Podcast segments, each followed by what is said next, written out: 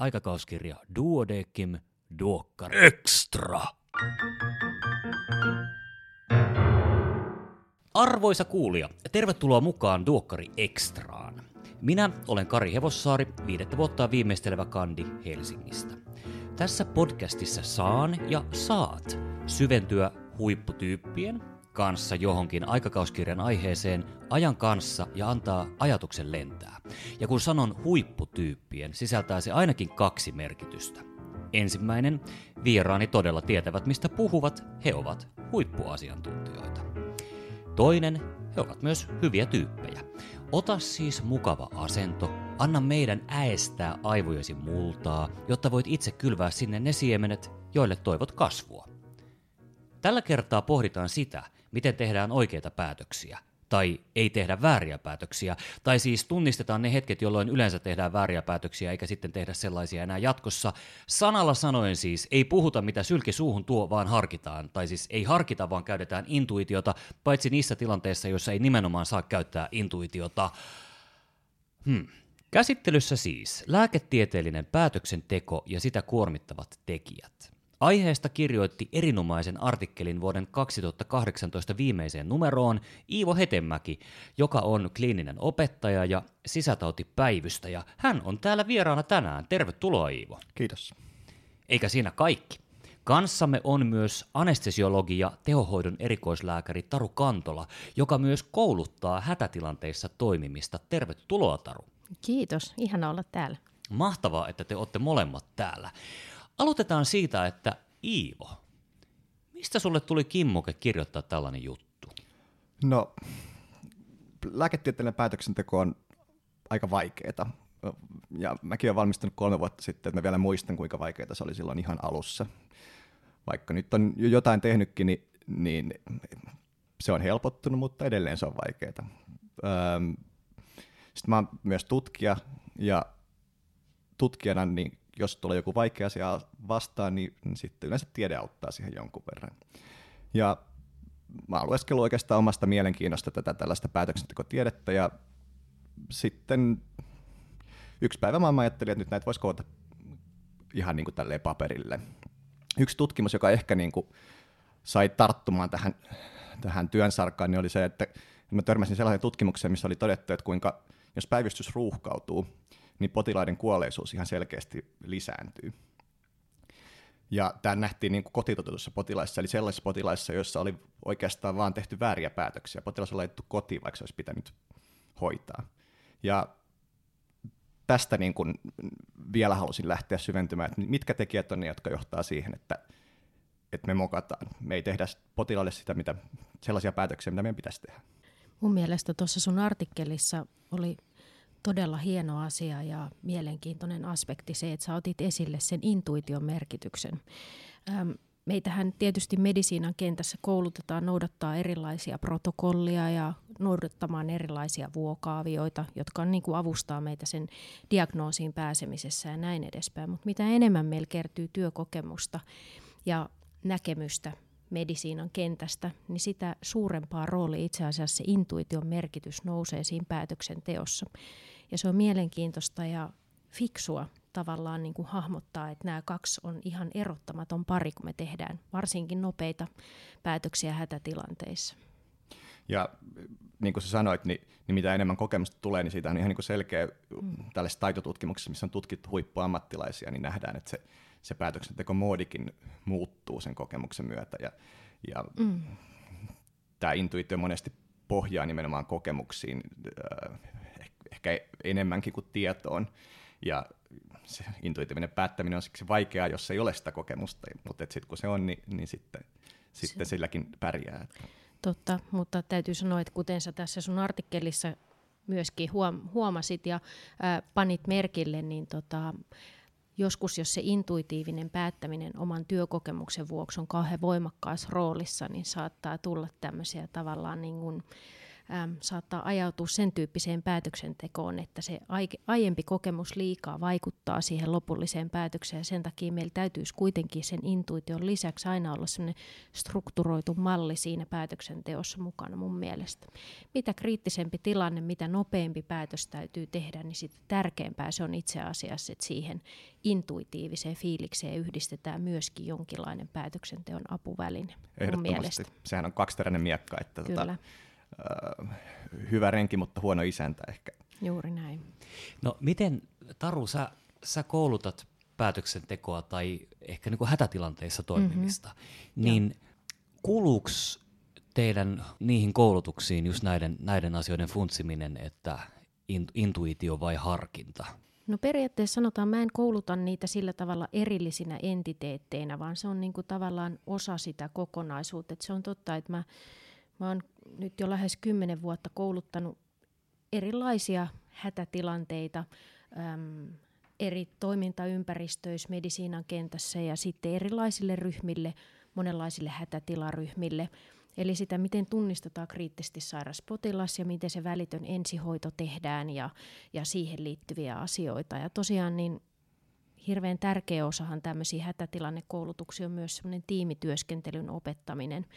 Ja siinä me korostetaan paljon tämmöisiä erilaisia johtajuustaitoja, kommunikaatiotaitoja, mutta yksi tosi tärkeä osa-alue on kyllä myöskin se päätöksenteko. Ja siinä puhutaan tästä niin sanotusta intuitiosta, nenäpääindeksistä, mikä tulee ja kuinka siitä, sitä täytyy kuunnella. Ja kuinka yleensä, jos tulee intuitiivisesti joku olo, niin se kannattaa sanoa myös koko tiimille ääneen. Mutta sitten myöskin me koulutetaan, että kaikissa hätätilanteissa meillä yleensä on olemassa joku tietty protokolla, jota me noudatetaan. Ja siitä kyllä toki saa poiketa, jos on perusteltu syy siihen, mutta sitten sekin täytyisi kertoa ja kommunikoida sille muulle tiimille, miksi tehdään eri tavalla kuin protokolla sanoo. Aivan.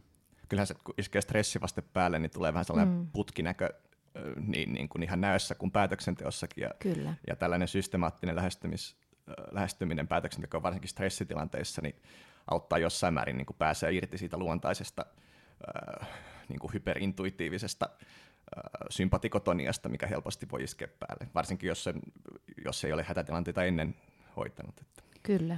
Ehkä tässä vaiheessa voisi, koska totta kai me toivotaan, että kuulijoista valtaosa on lukenut Iivon hyvän artikkelin, mutta mm. voi olla, että kaikki ei näin ole tehnyt.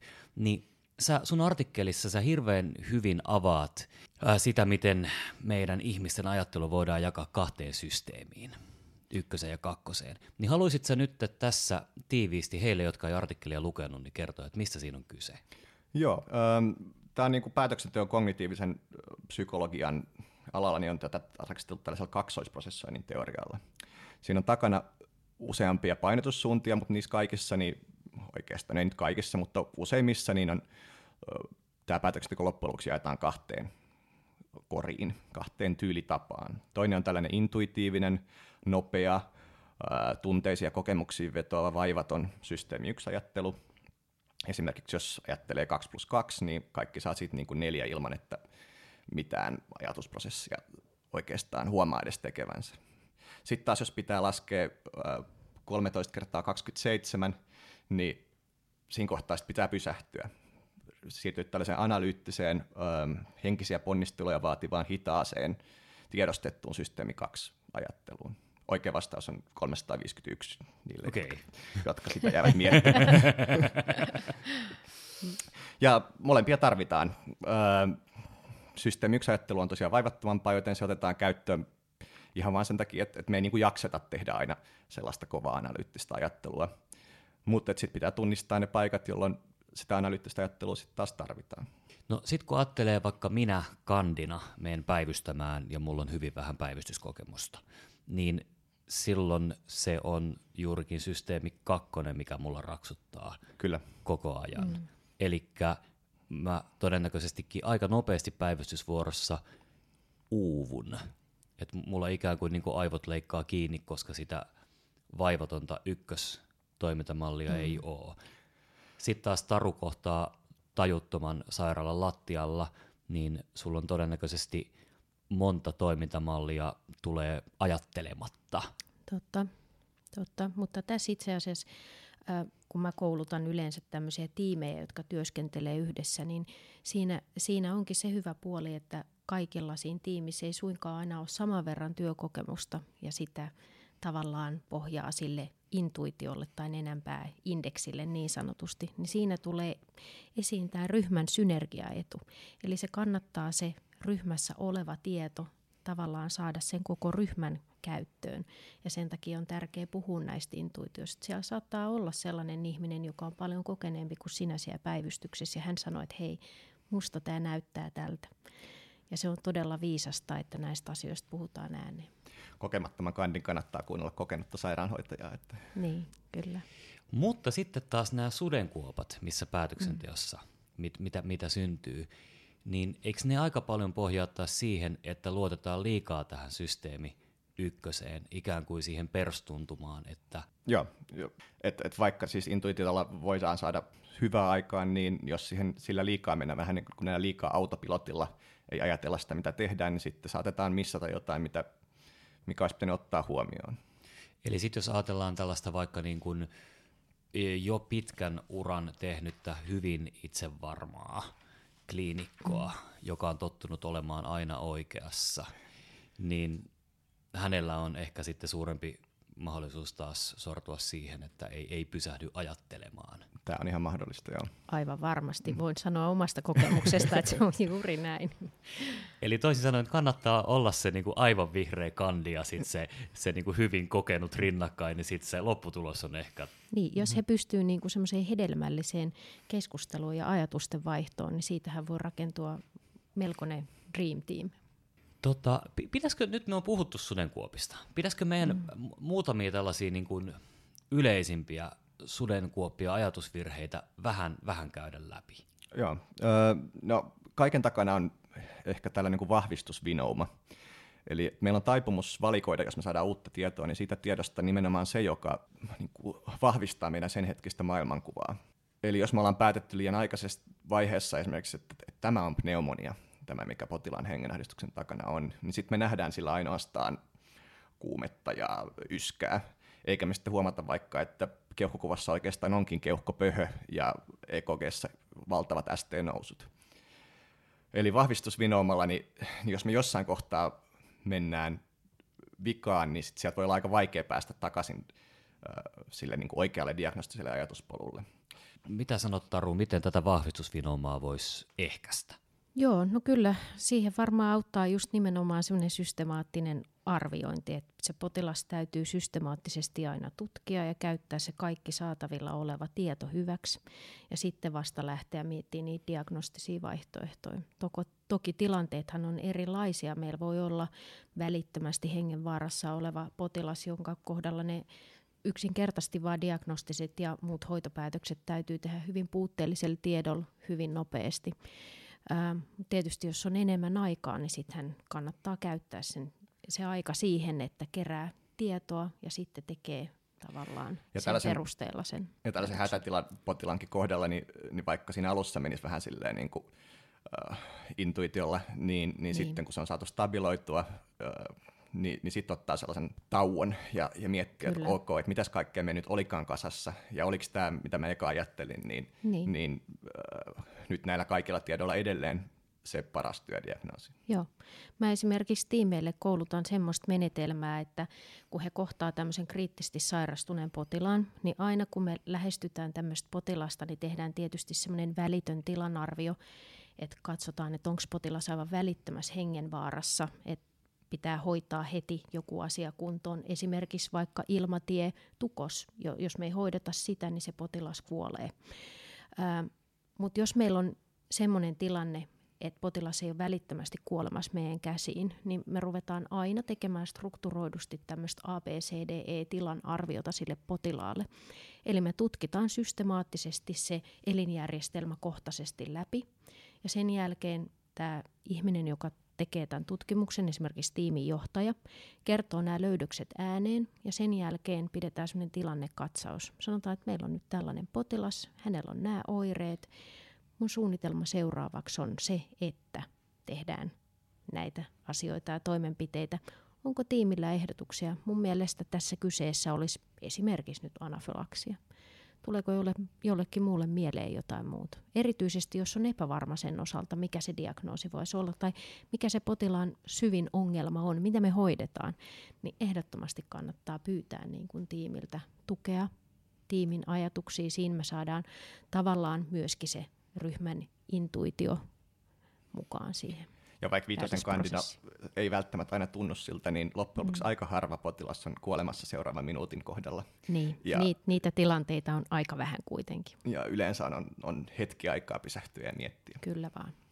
Kyllä vaan. Ja tämmöinen strukturoitu lähestymistapa niin kuin tavallaan tietyllä tavalla auttaa siinä, että jotkut tärkeät asiat ei jää niin kuin huomioimatta. Että vaikka jos sun äm, huomio kiinnittyy ensimmäisenä potilaan raskaaseen hengitykseen, että sä et vaan lähde sitä hoitamaan ja tekemään sitä diagnostiikkaa, vaan sä tutkit sen koko potilaan. Että sä katsot kaikki elinjärjestelmät, siellä saattaa olla jotain paljon muutakin vielä, joka, jonka sä tavallaan sit missaat, jos sä hyppäät suoraan vaan siihen ensimmäiseen ää, kaikista näkyvimpään oireeseen.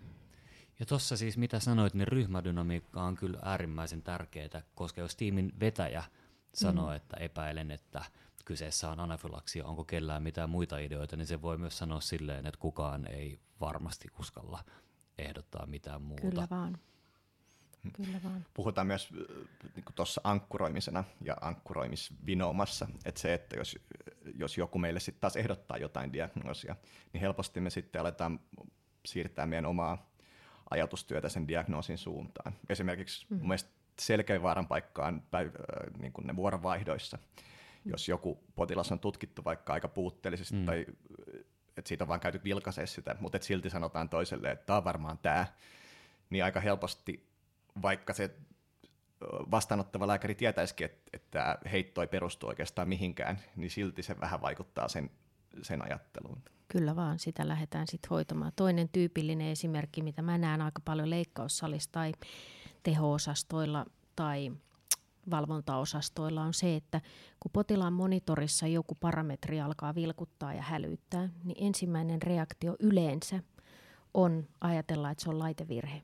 Lähdetään vaikka jos saturaatio on matala tai se kilkuttaa tai ei näytä, niin ensimmäisen lähdetään vaihtamaan saturaatiomittarin paikkaa, sitten ruvetaan etsiä korvaanturia, sitten ruvetaan miettimään, että mikä tässä nyt on, vaikka tietyllä tavalla meidän pitäisi lähestyä sitä ongelmaa itse asiassa sillä tavalla, että me ensin poissuljetaan ne kaikista vaarallisimmat syyt. Jos joku se, se on potilastakin. Potilaasta moni... johtuva syy.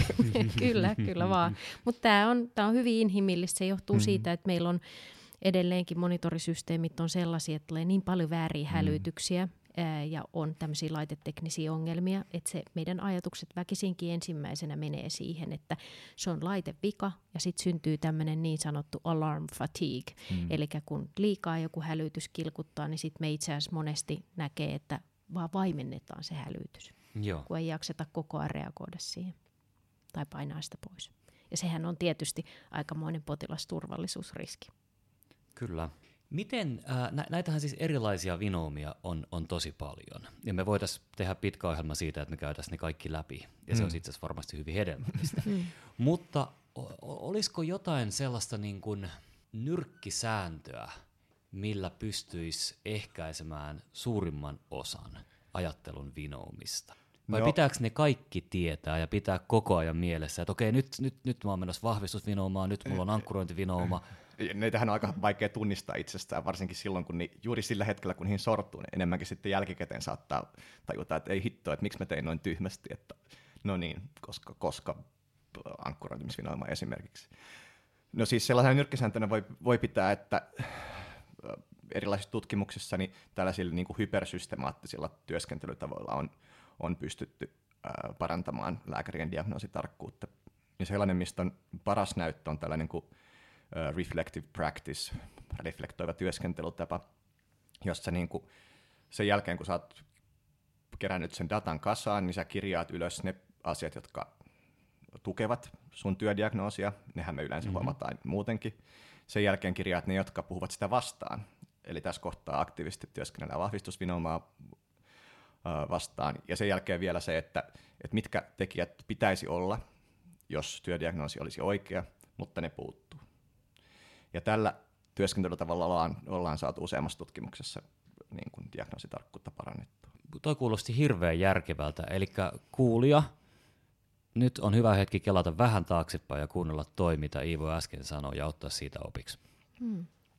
Toinen, mikä, mistä, on, mistä on näyttö, niin on tarkistuslistat. Nehän on leikkaussaleissa huomattavasti lisännyt potilasturvallisuutta, mutta et, et on joitain tutkimuksia, missä niillä on pystytty parantamaan myös diagnoositarkkuutta. Öö, ei ainoastaan niin kuin aloittelijoilla, vaan myös esimerkiksi kokeneiden kardiologienkin EKGn tulkinta paranee, jos ne käyttää tarkistuslistaa siinä tulkinnassa apuna.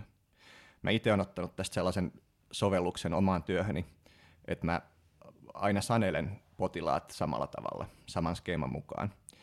Ja se on niin kuin se mun tarkistuslista, jossa mä pyrin varmistamaan sen, että mä oon ottanut kaikki, kaikki asiat huomioon potilaan statuksessa, labrat, EKG, keuhkokuvan. Ja, siinä kohtaa on myös mun tällainen niin kuin miettimistauko, että, että sen sanelun lopussa niin sitten mä pysähdyn, pysähdyn miettimään, että oliko se mun alkuperäinen työdiagnoosi, jonka perusteella mä oon saattanut aloittaa hoidonkin, niin, niin nyt se, jolla potilas kannattaa siirtää osastolle. Nyt mä ajattelen sua siellä sanelemassa ja nyt sä pysähdyt miettimään, nyt joku tulee vetää sua hihasta ja sanoo, että hei, nyt mä tarttisin sun mielipidettä tähän juttuun. Niin miten käy silloin sun ajatusprosessin? Pystyt sä palaamaan enää siihen hetkeen myöhemmin? No tietenkin se katkee jossain määrin ja, ja on tutkimuksessa osoitettu, että se saattaa johtaa siihen, että, että sitä tietoa ei enää käsitellä sen jälkeen ihan samalla tavalla kuin oltaisiin tehty ilman keskeytystä. Öö, no sanelussa onneksi voi vähän kelata taaksepäin ja miettiä, että mihin mä nyt jäinkään. Tästä ehkä päästään siihen, että, että ne olosuhteet, missä me työskennellään, vaikuttaa varmasti paljon. Mitä kuormittuneempia ollaan, sitä varmemmin tehdään virheitä, sitä huonommin tunnistetaan sitä, että on erilaisia vinoomia ajattelussa. Voisiko lääkärien työskentelyt olosuhteet vaikka päivystyksessä tai tehohoidossa tai akuuttitilanteissa, onko jotain, mitä voisi tehdä parantaakseen olosuhteita, joissa lääkärit joutuu tekemään päätöksiä? No totta kai on, tai siis, että jos esimerkiksi päivystyspiste on aliresurssoitu, niin se johtaa loppujen lopuksi huonompaan ö, jälkeen. Et, et, niin kuin mä tuossa hetki sitten sitä yhtä tutkimusta referoin, niin loppujen lopuksi se näkyy potilaiden kuolleisuudessa, jos lääkäriresurssi ei ole riittävä. Sitten tietenkin voidaan tehdä sellaisia työskentelytapoja, joilla voidaan esimerkiksi yrittää välttää sitä, että lääkärin puhelin soisi koko ajan tai, tai että silloin just kun se sanelee, niin sitä ei kukaan käy keskeyttämässä. Niin, se on tavallaan ihan hyvä, hyvä sellainen talon sääntö, että lääkärillä on viisi minuuttia keskeytyksetöntä saneluaikaa. Hmm. Ja sitten tietenkin vastuu myös jossain määrin yksilöllä, että äh, taukojen pitäminen ja, ja syöminen, okei, se on myös jossain määrin äh, työnantajan tota, kontolla järjestää mahdollisuus niihin, mutta et, et jos ihminen ei ole syönyt, niin se tekee selkeästi huonompia päätöksiä. Ja, ja tällainen perus esimerkiksi aloittelevan kandin mukaan se, että hitto tämä päivystyspiste on niin kiireinen, että täällä ei edes syödä eikä käydä vessassa. Ja se viisi minuuttia, jonka olisit käyttänyt syömiseen, niin olisit kyllä varmasti voittanut seuraavan tunnin aikana takaisin. Toinen asia tietty, milleen voi lähestyä tätä, on, että tekee niistä työskentelyolosuhteista paremmat, niin kuin sä sanoit Iivo. Mutta toinen asia, milleen me voidaan vaikuttaa siihen, on se, että me myös koulutetaan ihmisille sitä, kuinka stressiä hallitaan. Ehdottomasti. Se on semmoinen asia, mitä mun mielestä medisiinan kentässä edelleen tehdään aivan liian vähän monilla muilla turvallisuuskriittisillä aloilla, niin kuin esimerkiksi armeijassa, poliisissa, ilmailussa. Tämmöisiä asioita on koulutettu jo vuosikymmeniin, mm. mutta medisiinaan, missä me joudutaan kuitenkin semmoisiin todella stressaaviin hätätilanteisiin, missä ää, aika harvoin meidän oma henki, mutta potilaan henki mm-hmm. kuitenkin saattaa olla vaarassa. Nehän on äärimmäisen stressaavia tilanteita ja, ja kun meillä kuitenkin on menetelmiä ja tapoja, millä me voidaan harjoitella sen stressin hallitsemista, niin miksi me ei käytettäisi niitä? Se olisi varmasti hyödyllistä kaikille lääkäreille, ainakin mun kokemuksesta. Ja sehän on semmoinen asia, mitä voi myös oppia mitä enemmän menee stressaaviin tilanteisiin, niin sitä enemmän meille myöskin kasvaa semmoista psyykkistä resilienssiä, että joka kerta kun sä meet uudestaan semmoiseen haastavaan tilanteeseen, niin se tuntuu aavistuksen helpommalta. Mutta oikeastaan vaan, vaan siinä tapauksessa, että sä oot jotenkin käsitellyt sitä ja työstänyt sitä asiaa eteenpäin. No nyt kun tätä kuuntelee kollega, joka hihkuu ja pomppii ja sanoo, että minä haluan koulutussa stressinhallinnassa, mm. niin – mitä hänelle sanotaan? Mihin hakeutua? Onko jotain kotiharjoitteita, joita voi tehdä? No varmaan tietysti tästä, tästähän on muiden alojen ihmisten stressihallinta menetelmäkoulutuksia varmaan YouTube täynnä, mutta mä sanoisin, että, että jos haluaa niin kuin harjoitella stressinhallintaa semmoisessa potilashoitotilanteessa, niin semmoinen tapa, ettei tarvi harjoitella potilailla, on se, että tulee esimerkiksi tämmöisiin simulaatiokoulutuksiin, missä me simuloidaan potilastapausta tai vaikka jotain hätätilannetta, jota me sitten hoidetaan sen tiimin kanssa. Niistä toki me harjoitellaan sitä medisiinistä protokollaa, miten se joku lääketieteellinen ongelma hoidetaan, mutta itse asiassa vielä tärkeimmässä roolissa on nämä tiimityöskentelyasiat ja myös stressihallinta. Et mä aina kehotan näissä mun ainakin omissa koulutuksissa ihmisiä tarkkailemaan omia stressireaktiot, koska mehän kaikki reagoidaan stressiin eri tavalla. Jotkut rea- joillain ne reaktiot on hyvin fyysisiä, toisilla ne on enemmän semmoisia psyykkisiä, että esimerkiksi päätöksenteko häiriintyy tosi paljon, niin näin edespäin. Ja mitä tarkemmin sä tunnet itses ja sun oman tavan reagoida, niin sitä helpompi sitten jollain esimerkiksi ohjaajalla on antaa neuvoja ja vinkkejä, miten just tähän asiaan on helppo löytää ratkaisuja. Eihän jo sillä hetkellä, että sä saatat tajuta, että, että nyt mun toimintakyky ei ole välttämättä ihan optimaalinen. Kyllä. Ja esimerkiksi tämä on se hetki, jolloin äh, mun kannattaa nojautua vaikka ABC ja niin edespäin. Juuri näin, juuri näin. Ja sitten myöskin toinen asia, mikä on tosi tärkeää, on se, että tämmöisistä tiimikoulutuksista tulee esille se, että et voi olla, että se ihminen ei huomaa itse, että hän on hirveän stressaantunut ja hänellä alkaa tulee esimerkiksi tämmöisiä sijaistoimintoja. Mm. Että hän rupeaa tekemään jotain semmoista, mikä ei ole tarpeellista sen tilanteen hoidon kannalta, mutta siitä tulee tavallaan semmoinen fyysinen maneeri, että vaikka väkisin yrittää laittaa tippaa, joka ei vaan mene sinne suoneen ja sitten jumiutuu siihen ja menettää sen tilannekuvan ja tilannetajun kokonaan, että mitä muuta siinä tapahtuu siinä ympärillä, mihin pitäisi reagoida, niin silloin tämmöisiin stressin hallinta-asioihin koulutettu tiimin jäsen voi tulla ja pysäyttää sen. Mä voin ottaa Iivo olkapäästä kiinni ja sanoa, että Iivo hei, että jätät sä ton tipanlaito ja me vaikka ventiloimaan tuota potilasta, että vaihdetaan tehtävää, jolla me tavallaan irrotetaan se ihminen siitä stressaavasta tilanteesta, se ottaa muutaman syvän hengenvedon, orientoituu uudestaan siihen tilanteeseen ja siirtyy seuraavaan tehtävään. Pääsee irti siitä. Toihan kuulostaa aivan siis ihanalta ja täydelliseltä, että jos se noin menee ja jos se noin mm. menisi. Entä sitten, jos itse sattuu, onnistuu tajumaan, että nyt, nyt nyt mä en ole enää kovin toimintakykyinen. Että mm. tämä, mitä mä teen, tämä ei vie asioita eteenpäin todennäköisesti huonompaan suuntaan. Mm-hmm. Niin siinä voi olla aika iso kynnys mennä sanomaan sitten kollegalle, että hei, mä en pysty nyt. Joo, mutta se Et, on sitä suurta rohkeutta ja mm. se on sitä todellista tiimipelaamista.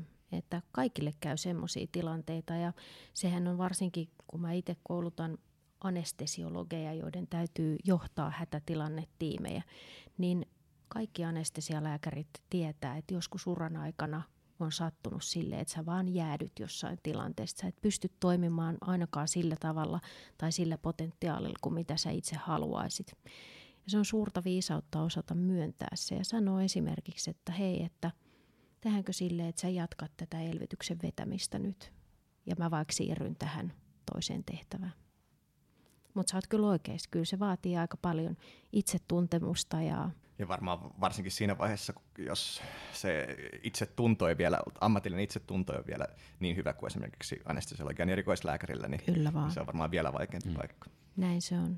Sanota, se, se on just näin, että mitä enemmän sitä omaa työkokemusta tulee, niin mä muistan ainakin itse erikoistumisaikoina, että aina kun sattuu joku virhe tai moka tai tämmöinen, niin mä ajattelin, että voi ei, se johtuu siitä, että mä oon niin huono, että mä en osannut.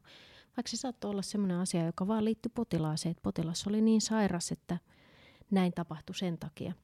Mitä enemmän tulee sitä työkokemusta ja elämänkokemusta, niin oppii, pystyy myöntämään myös ne omat virheet ja sen oman vaillinaisuuden ja keskeeräisyyden asioissa. Mutta ei myöskään ajattele, että kaikki maailman ongelmat johtuu siitä omasta toiminnasta. Siinä on monia asioita, jotka vaikuttavat siihen lopputulokseen. Eli kun hyvä lääkäri tuntee rajansa siinä, että mitä osaa tehdä ja mitä ei osaa tehdä, niin hyvän lääkärin tulisi myös tuntea, niin kuin osata tarkkailla omaa vireystilaansa ja oma, omaa valmiustasoa. Kyllä. Eikä hävetä sanoa, että hei nyt mä tarvin tauon. Joo, kyllä. Ehdottomasti.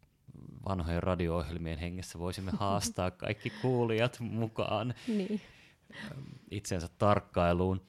Ja jos palaa vähän niin kuin diagnostisen ajatteluun, niin siitäkin on, on yksi tutkimus tehty, että ähm, lääkärit jossain määrin tunnistaa, että milloin niiden diagnoosi ei ole, ei ole oikea. Tai et, tässä tutkimuksessa niin, niin lääkärit oli pyydetty tekemään diagnooseja ja sitten diagnoosin lisäksi niin määrittämään luottamustasonsa tähän diagnoosiin. Ja ne diagnoosit, jotka meni väärin, niin ne oli niistä epävarmempia. Eli erityisesti tällaisten diagnoosien kohdalla, kun, kun niin tunnistaa, että, että nyt, nyt mä en ole varma tästä päätöksestä, minkä mä oon tekemässä, niin silloin pyytää apua tai sitten käyttää esimerkiksi näitä tällaisia hyperanalyyttisiä tekniikoita, mitä mm. äsken käytiin läpi. Kyllä vaan. Onko erehtyminen kuitenkin inhimillistä ja onko se välttämätöntä? Onko mahdollista saavuttaa sellaista tasoa, jossa ei enää erehdy? Ei taatusti. E- ei, ei mitenkään. Jos, tai siis, että riippuen asetelmasta, niin 5-15 prosenttia lääkäreiden tekemistä diagnooseista on vääriä, joka on sitten loppujen lopuksi aika paljon. Mm-hmm. Öö, ja jos ajattelee, että juuri sinä et tee virheitä, niin, niin no, siinä on sitten itsepetos on taiteenlaji. Mutta sitten toisaalta, niin jos niin kuin Taru aikaisemmin otti esimerkiksi lentoteollisuuden, niin, niin kyllähän me lääketieteessä niin sallitaan virheitä huomattavasti enemmän kuin esimerkiksi lentämisessä. Et Yhdysvalloissa kuolee niin kuin päivittäin suurin piirtein onko se nyt kolme jumbojetillistä potilaita potilasvirheisiin. Mm, kyllä vaan. Ja, ja jos, siinä ei ole opioidi-yliannostukset varmaan edes mukana. Ei, ei varmaan ole edes laskettu. ja, ja jos tällä niin kuin samanlainen, ja siis Suomessa nyt ei ehkä ihan samanlaiset luvut ole, mutta kuitenkin, mutta se, että koska ne on yhtä näkyviä kuin, kuin se Moskovan kentällä palava lentokone, niin niihin asioihin ei sitten puututa. Ja osahan virheistä on niin kuin systeemivirheitä, eikä ainoastaan sit yksilöstä, ja, ja näiden systeemivirheiden tunnistaminen ja niihin puuttuminen on, on myös tärkeä osa tätä ää, yksilön virheiden korjaamista. Se on kyllä just näin. Medisiinahan on itse asiassa kyllä tieteen alana, tai siis teollisuuden alana hirvittävän riskialtis, että meillä on todella paljon tämmöisiä potilasturvallisuusasioita, mitä me voitaisiin vielä kehittää. Meillä on tietysti se, että kun yleensä se haittatapahtuma koskettaa vain yhtä potilasta kerrallaan, niin se ei ylitä mitään uutiskynnystä samalla tavalla kuin se, että jumbojetti vetää tonttiin, niin siitä tulee hyvin iso uutinen ja selvitykset ja näin edespäin. Hmm. Pitäisikö siis lääkärien raportoida tekemisistään enemmän, jotta voitaisiin tarkemmin seurata, että missä virheitä tapahtuu? Meillähän on high pro-menettely, joka on niin kuin tosi hyvä, mutta kulttuurierot on tosi suuria työpisteiden välillä, että kuinka herkästi niitä raportoida ja sitten, miten niitä käsitellään. Kyllä mä kokisin, että se olisi tämmöinen avoimuuden kulttuuri, että näistä tavallaan omista epäonnistumisista pystyttäisiin puhua avoimemmin. Ja kyllä mä itse asiassa ainakin koen, että mun alalla ollaan menossa koko ajan enemmän kohti sitä. Just sen takia, että ei niinkään, että meidän täytyisi löytää syyllinen tai osoitella virheitä, vaan se, että me voitaisiin kollektiivisesti oppia jostain tilanteesta, joka on mennyt huonosti. Että muiden ei tarvitse toistaa sitä samaa virhettä. Ja jos on joku tämmöinen systeemivirhe, niin siihen voidaan puuttua ja se voidaan korjata. Hmm. Se olisi tosi tärkeää. Tavallaan luoda semmoinen kulttuuri, että myös niistä omista epäonnistumisista voi puhua, koska aivan kaikillehan niitä sattuu, riippumatta siitä uran vaiheesta. Mä ainakin simulaatiokoulutuksissa huomannut, että melkeinpä kaikki ryhmät tekee saman verran niissä niin sanotusti virheitä tai semmoisia ehkä vääriä päätöksiä, mutta sitten riippuen siitä ryhmän kokemuksesta, niin ne, ne tietyllä tavalla ne virheet on vaan erilaisia. Mm. Joo. Toi, toi tota, jäin, jäin miettimään, että eikö just, just nimenomaan se, mikä, mikä alkoi parantaa ilmailun turvallisuutta tosi paljon, oli, oli se päätös, että virheet on julkisia, mutta ketään ei syytetä. Mm. Että tavallaan, että ketään ei oikeastaan koskaan syytetä ja tuomita, ja sillä tavalla koko ala on, on kehittynyt huomattavasti. Niin. Kyllä vaan. Eli rohkeasti vaan virheitä tunnustamaan. Kyllä vaan. Mä niin koen, että kaikki tämmöiset hätätilanteet ja läheltä piti tilanteet ja semmoiset, niin jos siihen vaan suinkin on mahdollista, niin se kannattaa sen oman ryhmän tai tiimin kanssa käydä jotenkin läpi. Niin kuin, että mitä tässä oikeasti tapahtui ja missä asiassa tehtiin juttuja hyvin ja mitkä olisi niitä juttuja, mitkä kannattaisi ehkä ensi kerralla tehdä eri tavalla, tai onko jotain, miten me voidaan niin kuin twiikata tätä meidän prosessia, että näin ei sattuisi enää uudestaan. Että tavallaan jos se reflektio jää tekemättä, niin silloinhan me ei tavallaan opita siitä mitään. Ja harvahan kehittyy ilman palautetta. Se on just näin. Et, varsinkin jos sitten vielä saa, no kokenut lääkäri voi ehkä antaa itselleen sen palautteen, mutta et, et varhaisemmassa vaiheessa niin, niin korostuu sitten se, sen niin kuin ohjaavan lääkärin rooli vielä siinä, että, että siinä olisi tällaisissa haastavissa tilanteissa ää, kokeneempi lääkäri apuna ja, ja sitten se käytäisiin yhdessä läpi ja käytäisiin käytäisi ne kipukohdat sitten myös. Ja, ja mietittäisiin, että miten tehdään seuraavalla paremmin. Ja tässä on tosi tärkeää sen palautteen antajan palautteen sävy. Kyllä Jos se on niin kuin, tunari, niin, se, on. niin se ei sen jälkeen virheitä ei enää koskaan tunnusteta. Mm. Niin, se on kyllä, täytyy sanoa, että todellinen taiteen laji, se semmoisen positiivisen ja rakentavan palautteen antaminen, minkä se toinen ihminen pystyy ottamaan vastaan ja sitten kehittää omaa toimintaa sen pohjalta. Se on, se on kyllä varmasti semmoinen, mitä kaikki meistä saa harjoitella koko uransa ajan. Ainakin minä. No, mit, no. Miten sä koet Iivo, kun säkin oot kliininen opettaja? Niin... Se on tarkkaa, ja ihmiset vielä niin kovin erilaisia. Et, niin. et mä muistan äh, itse, kuinka mä lääkiksessä ajattelin sitä, että että miksei anneta kunnon palautetta, että aina vaan hymistellään, että, niin. että, että tämä niin. meni ihan kivasti ja, ja näin ja näin, että mä olisin halunnut kuulla, että tässä kohtaa teit väärin, öö, tee ensi kerralla paremmin, mutta sitten taas jos tämän, niin. tämän, tällaisen palautteen antaa jollekin toiselle, niin, niin sitten se saattaa vaan traumatisoitua ja, ja se on hankalaa, mutta et, et se palautteen anto myös muuttuu helpommaksi siinä vaiheessa, jos, jos se palautteen antaja ja saaja, niin niillä on niin kuin pidempiaikainen ammatillinen suhde, niin että ne niin kuin tuntee toisensa ja ne tietää, että millä taajuudella puhutaan ja, mm. ja miten se asia muotoillaan. Se on totta. Jos vertaa esimerkiksi niin kuin huippurheilussa saatavaa palautetta ja, ja lääketieteessä saatavaa palautetta, niin lääketieteessä se palautteen antaja on yleensä sellainen, joka, no ei nyt yleensä, mutta monesti ei ole välttämättä edes hirveästi nähnyt sitä ihmistä aikaisemmin. Ja mm. se, se tekee siitä palauteasetelmasta huomattavasti mm. haastavamman. Että. Kyllä vaan. Me, me on puhuttu jo aika pitkään ja mun mielestä me on puhuttu hirveän viisaita. Mm. Ja me kovasti toivotaan, että tästä on kuulijoille apua ja he onnistuu välttämään ajattelun sudenkuoppia ja kehittymään diagnostiikassa ja itsetuntemuksessa. Ehkä tähän loppuun vielä, niin olisiko, olisiko näistä näistä puheista, näistä tota, ajatteluvirheiden välttämisestä jotain, mitä voisi ammentaa arkipäivään? Voisiko, voisiko välttää, minkälaisia virhepäätöksiä tekee helposti arjessa? Oh, ensimmäinen asia, mikä mulle tulee mieleen, niin että älä käy päivystysvuoron jälkeen kaupassa. Ostat kuitenkin vain pizzaa. no, siinä kohtaa, kun huomaa, että tai no, mä nostan sen, että, että, että tota, väsyneenä ja nälkäisenä, mihin tämä päivystysvuoron, jälkeen, päivystysvuoron jälkeinen päätös viittaakin, niin tekee huonoja päätöksiä. Jos huomaat, että olet väsynyt ja nälkäinen, niin yleensä ainakin voi syödä, vaikka voisi nukkua. Hmm. Eli tilanteessa, jossa on, on, on vaikkapa tota, pienet lapset valvottanut yöllä ja, ja aamiainen on jäänyt väliin, niin ei, ei välttämättä heti aamusta kannata tehdä suuria asunnon ostopäätöksiä. Tai... Niin, tai sanoa puolisolle jotain asiaa, joka juuri nyt ärsyttää. Joo, niin. Eikö tästä ole semmoinen sanota, että the smartest thing a man ever said was yes dear? Joo, tämä on hyvä periaate. Mutta itse asiassa vähän tähän liittyen, niin, niin sellainen asia, minkä mä haluaisin vielä nostaa, niin että, että jos, jos potilaat jotenkin ärsyttää meitä, niin Äh, siitä on tullut viime aikoina muutama ihan hienosti tehty tutkimus, jossa osoitetaan se, että, että, että jos potilas ärsyttää, niin lääkäri tekee huonompia päätöksiä. Mm. Ja tämä on sellainen asia, mistä myös lääketieteessä aika vähän puhutaan.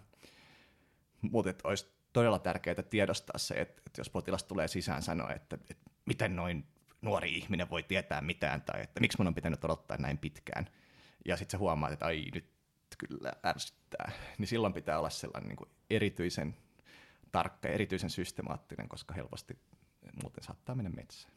Se, mitä mä sanoin aina silloin nuorempana erikoistuvana lääkärinä, jos joku potilas kommentoi mun ulkonäköä ja ikää, niin mä sanoin, että oi miten ihanaa, kun te sanotte noin, että aika on todella niin kuin kohdellut minua silkkihansikkain. Hyvä vastaus. Hyvä vastaus. tota, joo, mutta kyllä totta kai kaikkihan sen tunnistaa, että mm. se on ärsyttävää, jos sun ammattitaitoa kyseenalaistetaan, varsinkin liittyen ikään tai sukupuoleen tai tämmöisiin asioihin. Tota, se, minkä mä ehkä voisin päätöksentekoon niin kuin nostaa ehkä tähän loppuun, on se, että mm, älä oleta mitään potilastilanteessa. Älä oleta, mm. että joku asia on tehty tai joku asia on tietyllä tavalla, vaan varmista se aina. Mm. Öm, kun me lähdetään olettamaan asioita, että joku ihminen on kuullut tai tehnyt tai ymmärtänyt tai näin edespäin, niin yleensä mennään pahasti metsään. Mitä kriittisempi tilanne, niin aina tutki se potilas systemaattisesti kokonaan, äläkä oleta mitään. Ja muista pyytää apua. Se tiimi on, sitä varten siinä on paljon ammattilaisia, että me ollaan yhdessä enemmän kuin yksittäisinä yksilöinä ja sitä synergiaa kannattaa aina käyttää hyödyksi. Olipa viisaita sanoja. No niin. Kyllä. Kiitoksia, kiitoksia viisaista sanoista. Kiitoksia kuulijat teille. Täällä siis oli Taru Kantola, anestesiologi ja kiperien tilanteiden kouluttaja ja Iivo, Iivo Hetemäki, klininen opettaja, sisätautipäivystäjä ja kiperien tilanteiden tutkija. Ja, ja minä olen Kari Hevossaari ja yritän tässä kohti lääkäriyttä rämpiä. Hei, kuulijat, voikaa hyvin ja, ja pitäkää toisistanne huolta ja ajatelkaa ennen kuin toimitte. Moi. Kiitos. Moikka. Kiitos, moi.